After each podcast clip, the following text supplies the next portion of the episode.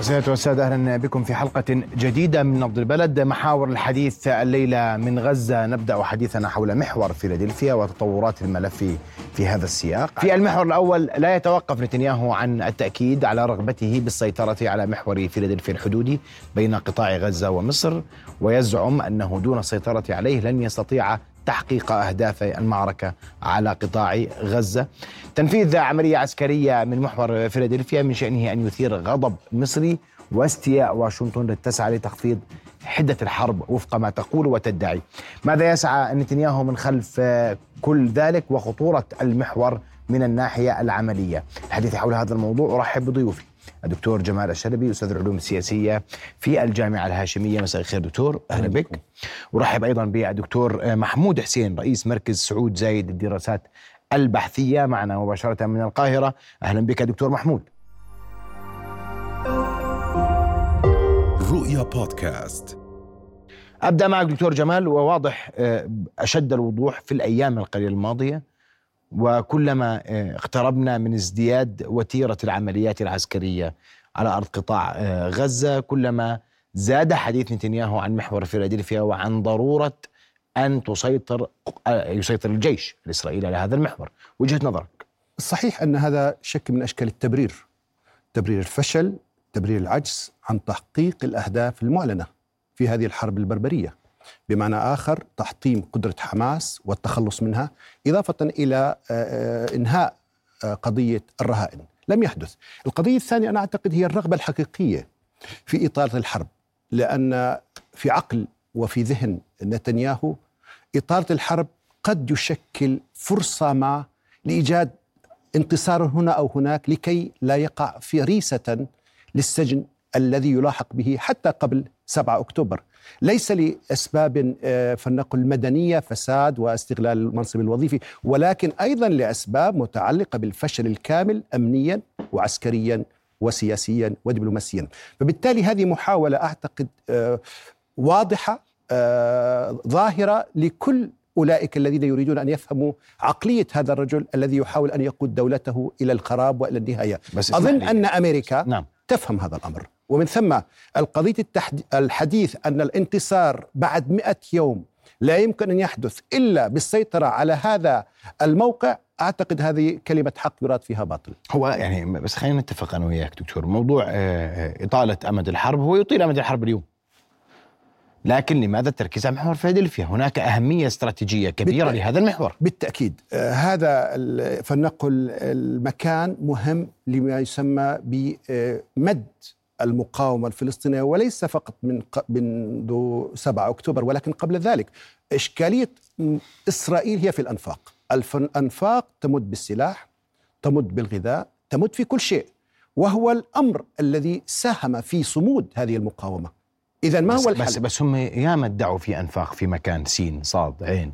صحيح؟ لم يستطيعوا ولكن ولم يثبتوا نفقا واحدا ولم يكشفوا نفقا واحدا. فهل هل الأنفاق كلها تحت المحور يعني؟ سيدي أنا م. أعتقد يجب أن نعود إلى إلى إلى اللقاء الذي تم مع الرئيس المصري السابق محمد حسني مبارك م. عندما تم سؤاله عن قضية الأنفاق أنا أعتقد الأنفاق قضية ليس مرتبطة فقط في حماس وفي السلطة الفلسطينية في حماس بل هي مرتبطة بالأمن الوطني المصري أو الأمن الوطني الأمن القومي المصري فبالتالي إذا كان هناك رغبة حقيقية في التخلص من الأنفاق فأعتقد الأولى في مصر لكن كما قلت أنا أظن أن هذه الأنفاق هي الرئة التي يتنفس منها الغزيون الذين يبلغ عددهم حوالي مليونين ونصف. ومن ثم لو لم يكن هناك هذه الأنفاق وهي موجودة بلا شك وأعتقد أن هناك في تدمير مستمر ومتتالي ودائم. ولكن القدرة والقوة الغزية تؤمن بأن لابد من خلق باستمرار الأنفاق وإعادة بنائها بشكل كامل لأنه بدون هذه الأنفاق أنا أعتقد ستكون غزة وقطاع غزة فريسة ورهينة لإسرائيل وهذا ليس مرغوب به لا على المستوى الفلسطيني ولا على المستوى المصري. برأيك اليوم أنت ذكرت حديث الرئيس المصري محمد حسني مبارك واللي حكى أن الأنفاق موجودة وأن هذه الأنفاق قائمة وأنها لأناس لا يجدون لقمة الخبز. صحيح؟ صحيح قال هذا أنا أنا دول عايزين يأكلوا صح؟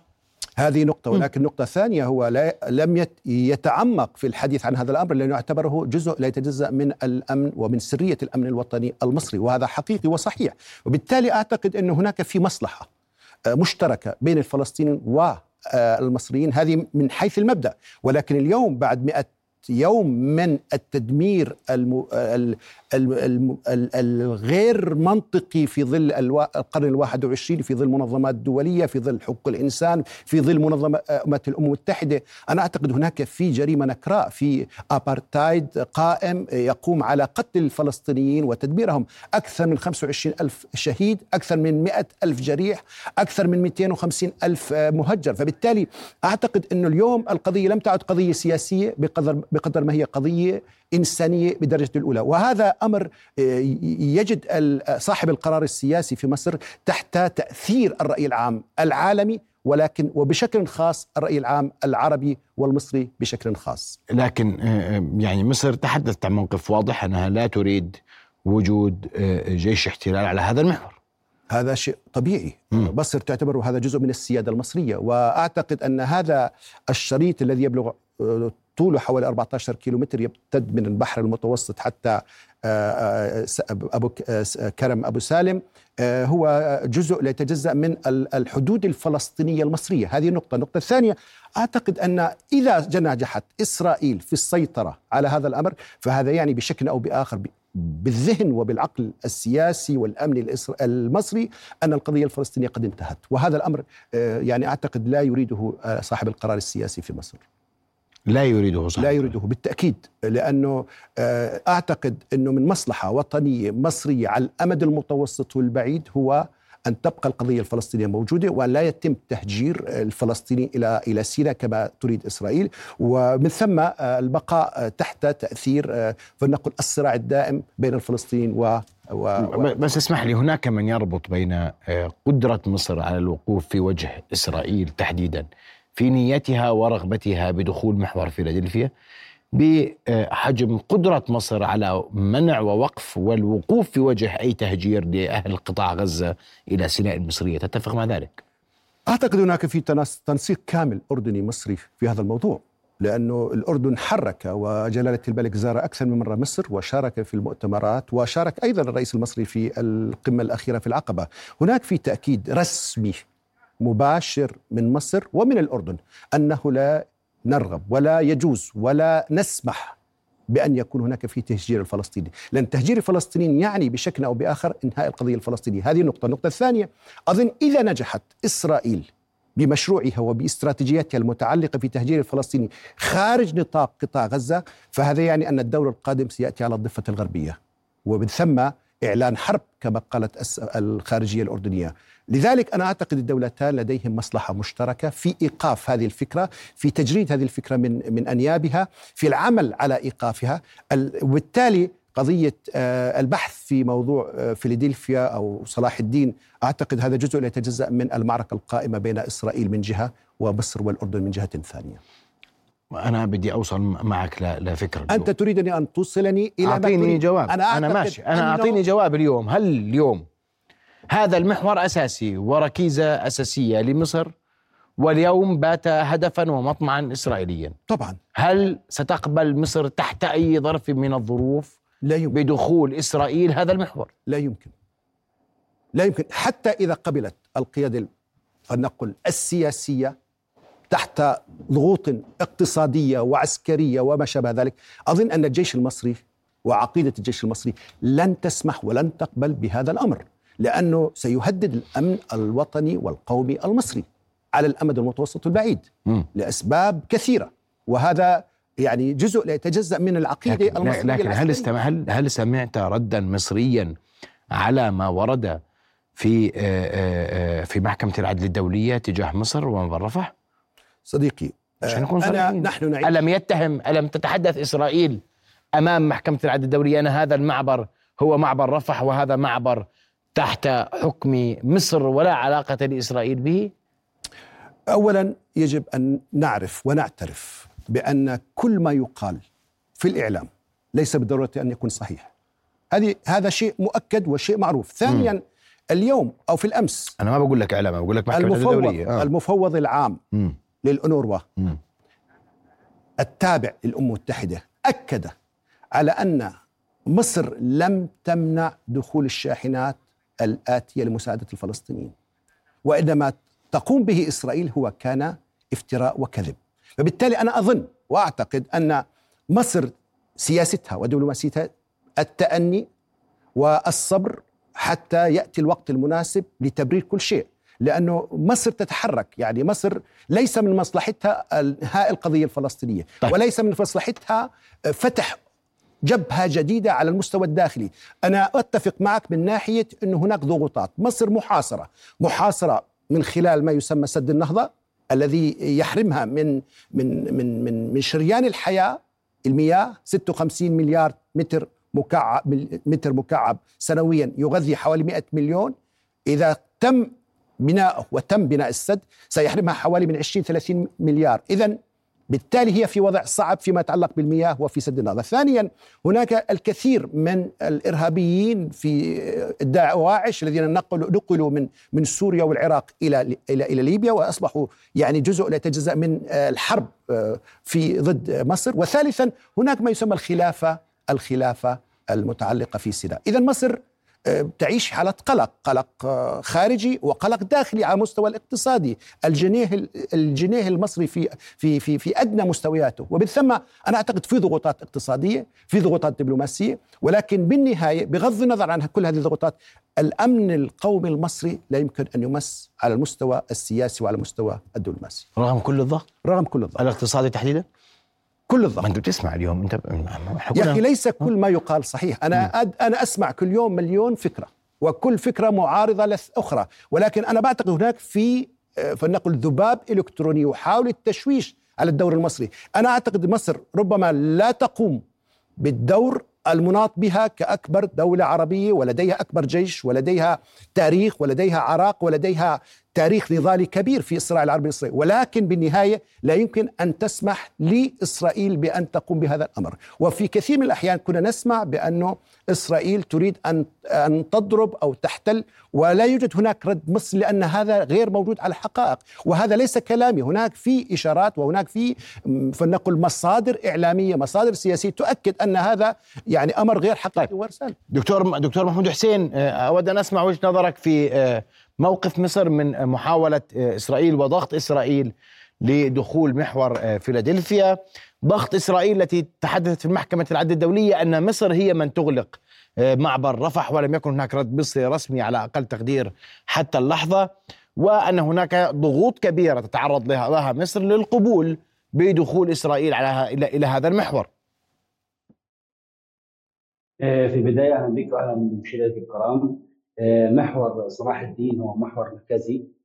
اتفاقية التي بين الصهيوني وما بين الدولة المصرية أعلنت أن لابد أن يكون هناك التزاما بالاتفاقية الدولية وعدم الدخول في ما يتم من تدخلات الصهيونية داخل معبر رفح وما بعد بعد قطاع معبر رفح. دعنا نقول لك أن الأزمة السياسية التي تقوم بها والعسكرية كان الصهيوني داخل الأراضي الفلسطينية تسببت في مشكلة في زعزعة الاستقرار داخل الاتفاقيات الدولية ومحور صلاح الدين. ودعنا نقول لك أن الترتيب الذي تقوم به القيادة الصهيونية في ترتيب وزعزعة الاستقرار داخل الأراضي الفلسطينية وإرباك الملف الدولي وإرباك الملف الدولي والعربي ما بين مصر والأردن لإتاحة الفرصة للصهاينة لأن يكونوا مدخلين في العملية العسكرية السياسية.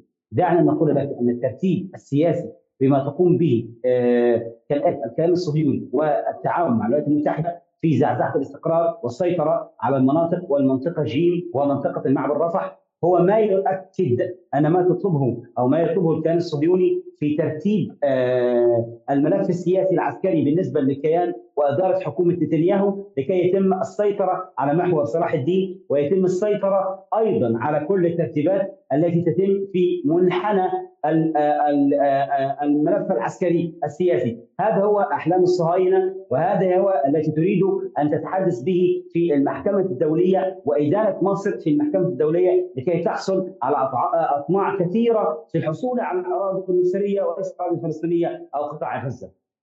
نعم لكن السؤال المهم اليوم لم يكن هناك رد مصري على ما ورد في محكمة العدل الدولية صحيح دكتور محمود؟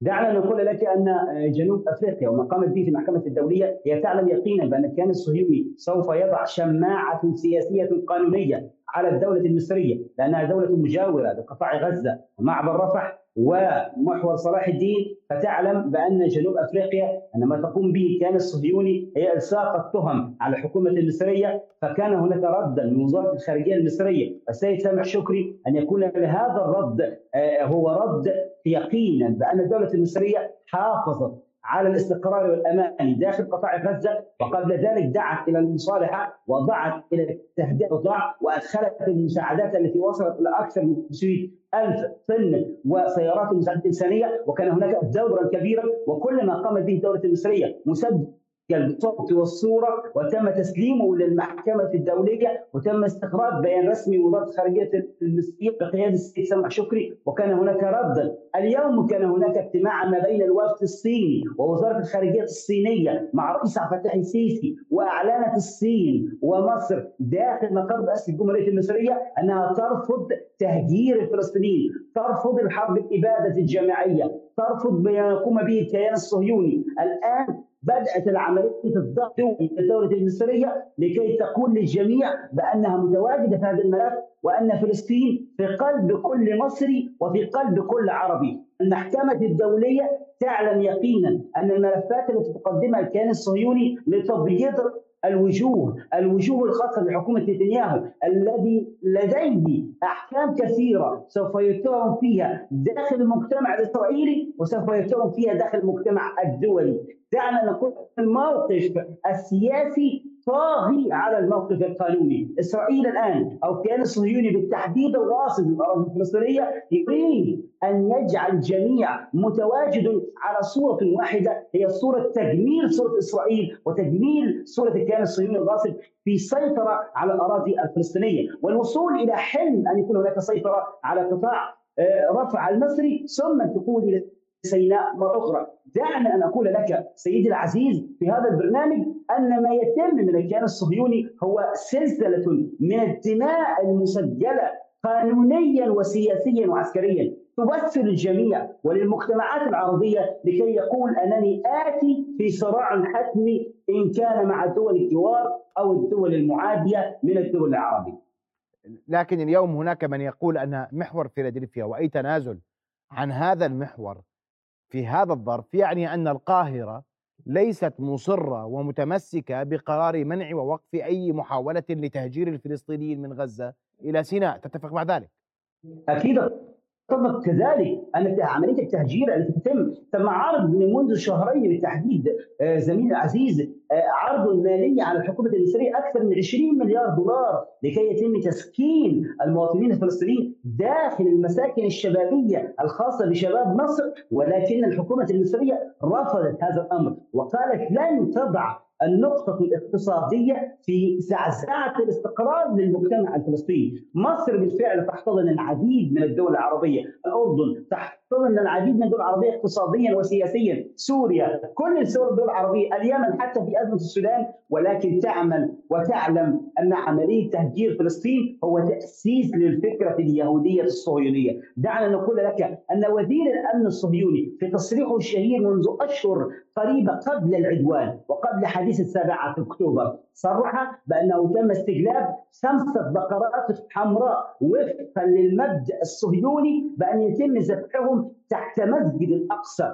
وأن يتم بعد ذلك هدم مسجد الأقصى لتحقيق النبوءة الدينية المتطرفة التي ليس لها علاقة بدين اليهودية لا من قريب ولا من بعيد. المنطق التي تصدره أو يصدره الكيان الصهيوني هو تصدير المفهوم الديني لكي يقوم هيكل سليمان، النقطة لن تحصل عليها إسرائيل ولن يحصل عليها الكيان الصهيوني الغاصب، الغاصب للأمهات والأطفال والنساء، مصر تتعامل مع الملف هي والأردن بحكمة قوية، الملك عبد الله والرئيس عبد الفتاح السيسي في اجتماعاتهم المستمرة والضغط المستمر على الدول الغربية، على روسيا، على الصين، على الولايات المتحدة، على أن يكون هناك وضعية للتهدئه وترفض أن يكون هناك تدخل في المحاور الانفصالية الحدودية التي تحميها مصر على مدار خمسين عاما خمسين عاما. ولكن الكيان الصهيوني حينما زوقي المرار والقتال في 6 أكتوبر وفي 7 أكتوبر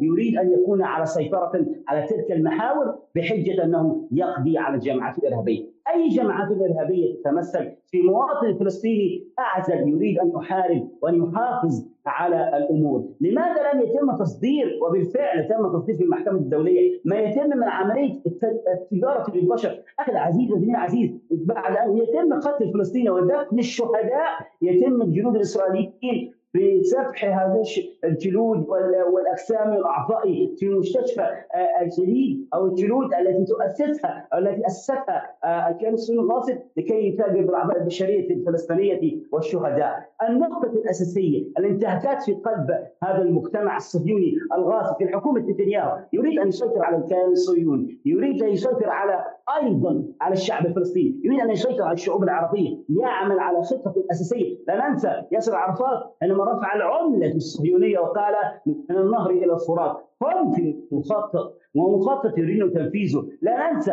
حينما قال الشيخ الشهيد أحمد ياسين بأن نهايتهم في 2027 وفقا لعملية التهجير التي تتم عليهم من كل 40 سنة واللعنة الربانية، هم الآن يتعاملون مع تلك اللعنة، يترجفون ويعلمون بأن القيادات العربية والشعوب العربية سوف ترجع وسوف تكون لها قيادة حكيمة وشعب حكيم وجيش حكيم قادر على تحرير الأقصى وقادر على القضاء على احلام الصهاينه في السيطره على الدول العربية. لكن هناك من يقول اسمح اسمح لي دكتور محمود وهذا كلام واضح أن مصر تعاني من أزمة اقتصادية خانقة مصر تعاني من سد النهضة مصر تعاني من أزمة ليبيا مصر اليوم تعاني فلماذا ستبقى صامدة في وجه كل الضغوط؟ دعنا نقول لك أن الاتفاقيات الخليجية والاتفاقيات الأردنية والعراقية الاقتصادية التي قدمتها الدول الشقيقة جعلت مصر أكثر من تلك الأزمة، دعنا نقول خرجنا من أزمة كورونا اقتصاديه، ثم دخلنا في أزمة الأحداث في السودان، ثم دخلنا في أزمة أوكرانيا اوروبيا، ثم دخلنا وأزمة أوكرانيا أثرت على الدولة المصرية لناتج القمح ما بين أوكرانيا وما بين مصر، وهذا ناتج اقتصادي حتمي كل عام. ودعني أن أقول لك أن دخلنا أيضا في أحداث ليبيا وبعد أن تم تمت العملية الفيضان في ليبيا الذي جرف العديد من الشهداء من أبناء مصر الذين كانوا يهاجرون إلى ليبيا وعملية المعمار التي كانت تتم في ليبيا من خلال محافظة مرسى مطروح الحدودية ما بين مصر وليبيا. تم تأثير اقتصاديا ولكن لا ننسى أن هناك ملوكا عرب كالملك عبد الله ملك الاردن الذي يعني أشكره على لما قدمه من تعاونات قوية إلى الدولة المصرية بأن يكون هناك تعاون قوي في استقبال التي تعتبر الآن الجالية الثانية في القاهرة الجالية الأردنية التي أيضا تعمل اقتصاديا وتعمل سياسيا مع الجالية المصرية ومع الشعب المصري. هناك ترابط كبير ما بين المجال الاقتصادي السعودي السعوديه، البحرين، الكويت، القطر، كل هؤلاء. وبعودة أيضا العلاقات القطرية المصرية حسنت الاقتصاد، وبعودة العلاقات المصرية التركية حسنت الوضع الاقتصادي، مصر تعلم يقينا أن ما تقوم من عملية الضغط من صندوق النقد الدولي والضغط اقتصاديا على مصر لحتى أن يتم شروط ثابتة وواضحة فان يكون هناك ارتضاء بما تقدمه أو يقدمه حكومة نتنياهو وإرخاء بهذه الأمور لإنعاش خزينة الدولة المصرية ودعنا نقول لك أن الخطه الاقتصادية التي قدمتها مصر ووضعتها مصر هي خطة صحيحة إلى أن يكون هناك تعاونات عربية ودولية في حدود الاقتصاد وتبعد تماما عن أحلام الصهاينة نعم. الذين يريدون أن يكونوا متواجدون في الأراضي المصرية دكتور محمود بسؤال أخير إذا إذا سمحت و, و أستند إلى ما ذكرت إسرائيل طالما إسرائيل تقول في محكمة العدل الدولية أن معبر رفح تحت السيطرة المصرية ولا علاقة لإسرائيل واسالوا مصر لماذا لا تفتح المعبر؟ لماذا لا تدخل مصر المساعدات وتضع إسرائيل أمام تحدي واضح أنها ستخالف ما ذكرته أمام المحكمة الدولية؟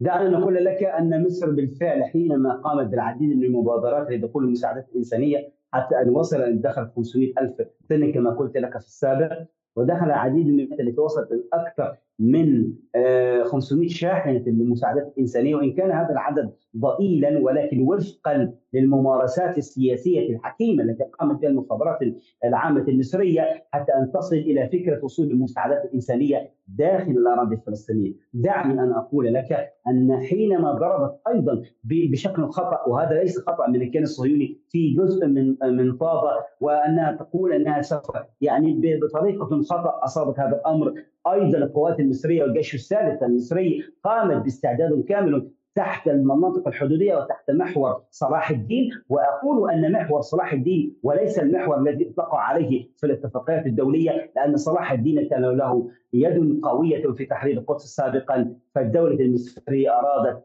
أن تكون على تثبيت هذه الصورة أن يسمى بمحور صلاح الدين، ودعني أن أقول لك أن مصر حينما أرادت الضغوطات الشديدة من الدولة من الدولة الصهيونية ضغط أيضا بقوة واستقبلت العديد من القيادات الخاصة بحركتين حماس وفتح وعباس أبو مازن واسماعيل هنية والعديد من قيادات حماس داخل القاهرة الذين عبروا ودخلوا إلى القاهرة وكان هناك قيادات تدخل من معبر رفح أيضا وان كانت قيادات من الدرجة الثانية من حركة حماس والجهاد الإسلامي ويتفاوضون مع الدولة المصرية، كل هذا كان في حماية الدولة المصرية وفقا للاتفاقات الدولية، مصر الآن يعني دعنا نقول لك مصر الآن في الموقف الصعب ما بين فكرة التحرك العسكري لحمايه الفلسطينية وما بين فكرة التهدئه بكل قوة، مصر إذا أرادت ووجدت العديد من الدول العربية تساندها في قرار الحماية الصحيحة العسكرية للدولة الفلسطينية لكانت بالفعل كانت ردت بقوة في آه، آه، داخل آه، فلسطين وداخل قطاع غزة لتقوم بعملية التحرير بشكل كبير. مصر فتحت المستشفيات المصرية، مستشفى العريش، مستشفى الهلال الأحمر، العديد من المستشفيات المتواجدة في القاهرة فتحت للشعب الفلسطيني، تم استقبال الشعب الفلسطيني المصاب في قطاع غزة بكل احترام وتقدير وتم فتح هذه المستشفيات لهم بكل قوة لكي تقول مصر رسالتها أن فلسطين في قلب كل مصري وفي قلب كل عربي كما قلت لك في السابق. نعم. أخي العزيز المنطق السياسي التي تتعامل معه الدولة المصرية تتعامل بكل حكمة لعملية التحرير وعملية آه، تنفيذ الشروط المصالحة والتهدئة النهائية ووقف إطلاق الحرب ولكن الكيان الصهيوني يرفض هذا ويخسر واضح تماما. ويخسر جنوده ويخسر الحكومة وتداينت حكومة نتنياهو وتم الانهيار الاقتصادي الإسرائيلي أكثر من الانهيار الاقتصادي المصري. نعم. واضح جدا. أشكرك كل الشكر رئيس مركز سعود زايد للدراسات البحثية. كنت معنا مباشرة من القاهرة. آه، أنتقل لك يا دكتور جمال وأعود لك. وبدي أسمع وجهة نظرك في موضوع تحديدا محكمة العدل الدولية قضية معبر رفح. مصر اليوم لديها أداة واضحة. هناك مرافعة لممثلي الاحتلال. أمام محكمة العدل الدولية تقول أن المسؤول عن معبر رفح. هي مصر. فلتفتح مصر المعبر وتدع الشاحنات تمر. وهل تجر إسرائيل بعدها أن تصيب هذه الشاحنات؟ قد قامت بضرب آه، أكثر من مرة هذا المحور. وأعتقد هناك في شهداء مصريين. يعني مصر أيضا آه، ليست مستعدة للحرب. يجب أن نعترف بذلك. عندما تدخل شاحنات مساعدة متآتية من أنحاء العالم لمساعدة الشعب الفلسطيني أكيد أن إسرائيل ستضربه وهي على استعداد في ذلك. فبالتالي مصر لا تريد آه، أن تدخل في هذا الأمر حتى لا تدخل في معركة غير مستعدة لها. هذه نقطة. النقطة الثانية أظن أن هناك في في تطمينات للأسف الشديد أمريكية. الزيارات المكوكيه لوزير الخارجية الأمريكي والاتصالات السرية بين الأطراف العربية والأمريكية كانت تشير بأنه انتظروا قليلا سنبحث الأمر سريعا سنجد حل ومن ثم يجب أن لا ننزلق لا أنتم ولا غيركم في إطار حرب شاملة. وهذا أعتقد جزء من الخداع ليس فقط الإسرائيل. أنا شخصيا أعتقد أن الذي يدير الحرب ليست إسرائيل أمريكا. ومن ثم أمريكا هي التي تملك خيوط الحوار خيوط التحرك وهذا أمر يجب أن نعيد النظر فيه. ماذا نعني ماذا يعني قضية الحلفاء؟ نحن في الأردن وفي مصر وفي الخليج حلفاء لأمريكا. هل تنظر أمريكا لهؤلاء الحلفاء بنفس الطريقة بنفس العيون التي تراها فيها إسرائيل؟ طبعا لا. اذا نحن نخب ثاني من التحالف. من هنا أنا أظن ومن خلال آه، برنامجكم في رؤيا أعتقد يجب كاستراتيجيين وكباحثين وكأصحاب قرار في العالم العربي يجب أن نعيد فكرة التحالف مع أمريكا. لأنه إذا بد إذا أردنا أن نسمع وان, وأن نطيع وأن نخضع لاستشارات ولتطمينات أمريكية بدون أن يتحقق شيء على الأرض فهذا يعني السماح لإسرائيل بالتطاول والاستمرار في ذبح الشعب الفلسطيني. وهذا ما تم. أنا إذا يمكن بعد خمسين سنة ستين سنة يخرج ويكيليكس كما هو الحال في الماضي ويقول أن هناك فعلا كان هناك في تطمينات أنه لن تطيل لن تطول هذه الحرب ربما أسبوع أسبوعين يتم القضاء وتقديم أظافر آه، آه، حماس ومن ثم ننتهي. لكن هذا الأسبوع بدأ أسبوع أول ثم أسبوع ثاني واليوم مئة يوم. أعتقد هناك في خداع دبلوماسي في خداع سياسي أمريكي لحلفائها العرب. وهذا لصالح إسرائيل ولكن هذا لن يطول لأن الأمر الآن يتعلق أولا بدور الرأي العام العالمي والعربي ضمنه والثاني يتعلق بالمصالح الحيوية للأردن ولمصر ومن ثم لم يعد من الممكن الصمت والسكوت على ما تقوم به آه، أمريكا في عملية نعم. التهدئة الدبلوماسية غير المقبولة عربيا ولا إنسانيا ولا فلسطينيا. أشكرك كل الشكر دكتور جمال الشربي أستاذ العلوم السياسية في الجامعة الهاشمية. على وجودك معنا شكرا. أهلا بكم. رؤيا بودكاست.